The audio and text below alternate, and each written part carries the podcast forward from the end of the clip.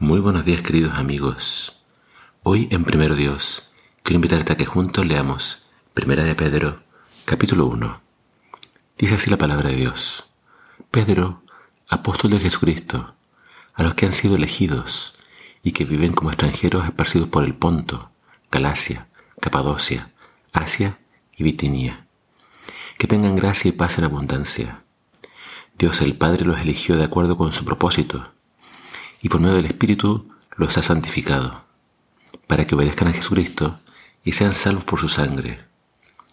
Alabemos a Dios, Padre de nuestro Señor Jesucristo, porque su misericordia es grande y nos ha hecho nacer de nuevo por medio de la resurrección de Jesucristo. Esto fue así para que tengamos una esperanza viva y recibamos una herencia que no se puede destruir ni marchitar, ni marchar, ni manchar esa es la herencia que está reservada en el cielo para ustedes, a quienes Dios protege con su poder por la fe, hasta que llegue la salvación que se dará a conocer en los últimos tiempos. Esto es lo que a ustedes nos, los llena de alegría, a pesar de tener que sufrir diversas pruebas en algún tiempo. La fe de ustedes es como el oro, que tiene que probarse por medio del fuego. Así también su fe, que vale mucho más que el oro, tiene que probarse por medio de los problemas. Y si es aprobada, recibirá gloria y honor cuando Jesucristo aparezca.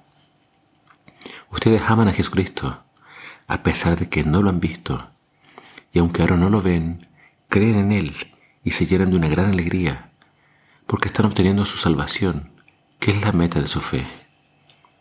Los profetas estudiaron cuidadosamente acerca de esta salvación. Ellos anunciaron la gracia reservada para ustedes Querían descubrir a qué tiempo y a qué circunstancias se refería el Espíritu de Cristo que estaba en ellos, cuando de antemano les hizo saber lo que Cristo sufriría y la gloria que vendría después de sus sufrimientos. A ellos se les hizo saber que no se estaban sirviendo a ellos mismos, sino a ustedes. Los profetas hablaban de las cosas que ahora les han anunciado ustedes, los que les predicaron el Evangelio, con el poder del Espíritu Santo, que fue enviado desde el cielo los ángeles mismos quisieran contemplar estas cosas. Por eso estén listos para actuar con inteligencia y tengan dominio propio. Pongan su esperanza completamente en lo que se les dará cuando Jesucristo regrese. Sean hijos obedientes. No hagan todas las cosas malas que hacían antes, cuando vivían sin conocer a Dios. Más bien vivan ustedes de manera totalmente santa, así como también es santo el que los llamó. Pues en la Escritura dice, sean santos porque yo soy santo. Ya que ustedes dicen que es su Padre el que juzga las obras de cada uno, sin tener favoritos, entonces vivan dándole la honra mientras estén de paso en este mundo.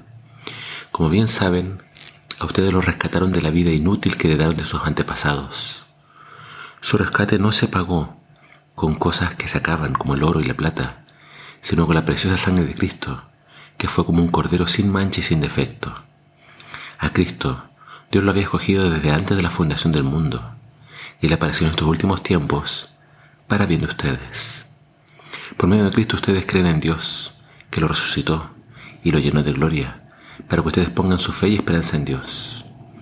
Ahora que ustedes se han purificado porque obedecen a la verdad y tienen un amor sincero por sus hermanos, ámense con todo su corazón unos a otros.